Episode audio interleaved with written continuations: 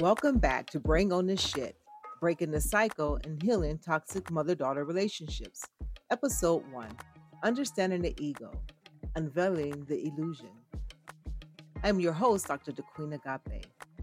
In this podcast, we briefly lay the foundation into the concept of the ego according to A Course in Miracles.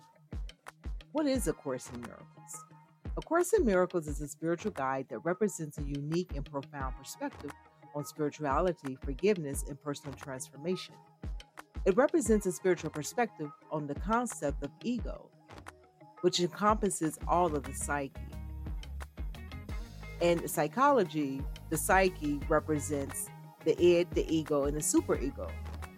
However, for the sake of this podcast, we will not be discussing the id or the superego. We will only be focusing on the concept of the ego, again, given the perspective from A Course in Miracles. The ego is often described as a false sense of self, the part of the mind that believes in separation from others and from a higher power or divine source. It is associated with fear, judgment, and illusions.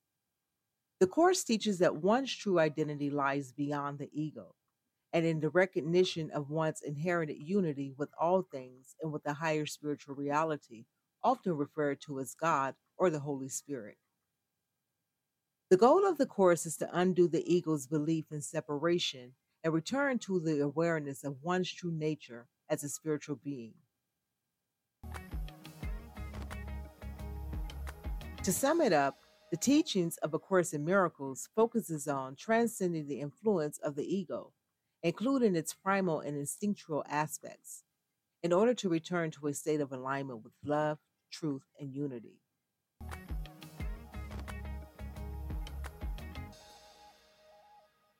So just want to be clear that Bring on the Shit is not a podcast dedicated to A Course in Miracles.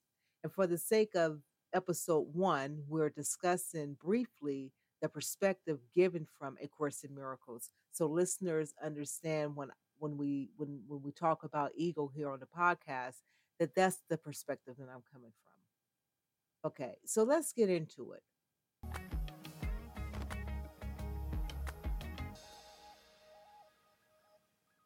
So here's a breakdown of the ego's nature, character, manner, ways of being, and fears.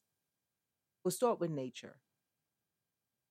So the ego's nature is all about self preservation, right? The ego's primary function is to protect the individual's sense of self and identity, often through defense mechanisms such as denial or projection. Separateness. The ego reinforces the perception of separateness and individuality, emphasizes distinctions between self and other. Illusion of control. The ego seeks to maintain a sense of control over one's life and surroundings, often through rigid beliefs or attachments to outcomes. Resistance to change. The ego tends to resist change and cling to familiar patterns, even if they are detrimental, out of fear of the unknown. Identification. The ego identifies with labels, roles, and external markers of success or failure, shaping one's sense of identity and worth. The ego's character. Pride. The ego often manifests its pride or arrogance, seeking validation or superiority over others. Insecurity. Beneath the facade of confidence, the ego harbors deep seated insecurities and fears of inadequacy or worthlessness. Judgment. The ego tends to judge oneself and others based on superficial criteria reinforcing a sense of superiority or inferiority. Defensiveness. When threatened, the ego responds defensively, resorting to tactics such as blame, denial, or justification to protect itself. Comparison. The ego habitually compares oneself to others, seeking validation or reassurance through external measures of success or worth. The ego's manners. Dominance. The ego may assert dominance or control in relationships and interactions, seeking to exert power or influence over the others. Manipulation. In pursuit of its goal, the ego may resort to manipulation or deceit, bending the truth to serve one's own interests. Need for attention. The ego craves attention and validation from others, often seeking external approval to boost its sense of self worth. Resentment. The ego may harbor resentment or bitterness towards those perceived as threats or source of inferiority. Rigidity. The ego tends to be rigid in its beliefs and perspectives, resistant alternative viewpoints or perspectives that challenge its sense of self. The ego's ways of being attachment. The ego forms attachment to people, possessions, and outcomes, deriving a sense of identity and security from external sources. Identification with thoughts. The ego identifies strongly with thoughts, emotions, and beliefs, mistaking them for intri- Oh Lord. Identification with thoughts.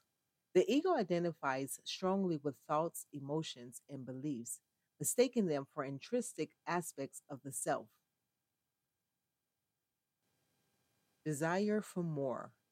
The ego is driven by a never ending desire for more more success, more recognition, more possessions, and per- oh, desire for more. The ego is driven by a never ending desire for more more success, more recognition, more possessions, and a perpetual quest for fulfillment. Fear of loss. The ego fears loss loss of control, loss of identity, loss of status, and may go to great lengths to avoid or mitigate perceived threats. Resistance to surrender. The ego resists surrender or letting go of its attachments, clinging to the illusion of control and autonomy. The ego's fears fear of annihilation. The ego fears annihilation or dissolution, viewing threats to his identity or sense of self as mm. existential dangers. Fear of rejection. The ego fears rejection or abandonment by others, equating social acceptance with personal worth. Fear of inadequacy. The ego fears inadequacy or failure, striving to prove its worth through achievements or validation from others. Fear of vulnerability. The ego fears vulnerability or exposure, guarding against moments of authenticity or emotional intimacy that might threaten its facade.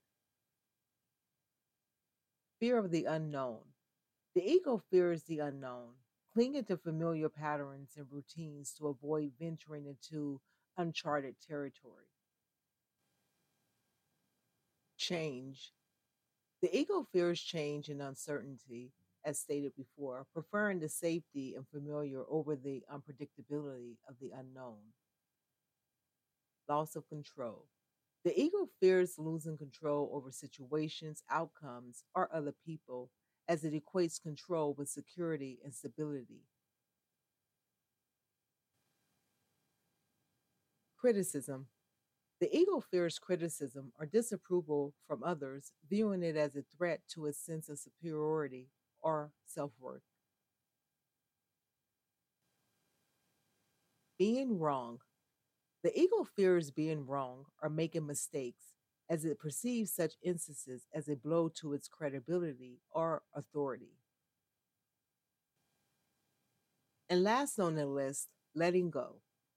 The ego fears letting go of attachments, identities, or beliefs that it has formed as it equates them with its sense of self. Recognizing these fears can help individuals understand the motivations and behaviors driven by the ego, facilitating the process of self awareness and growth. That concludes today's episode of Bring On the Shit. breaking the cycle and healing toxic mother daughter relationships. Join us next time as we delve deeper into the ego's influence on self awareness. Until then, remember the journey to healing begins with understanding this thing called the ego. In a minute.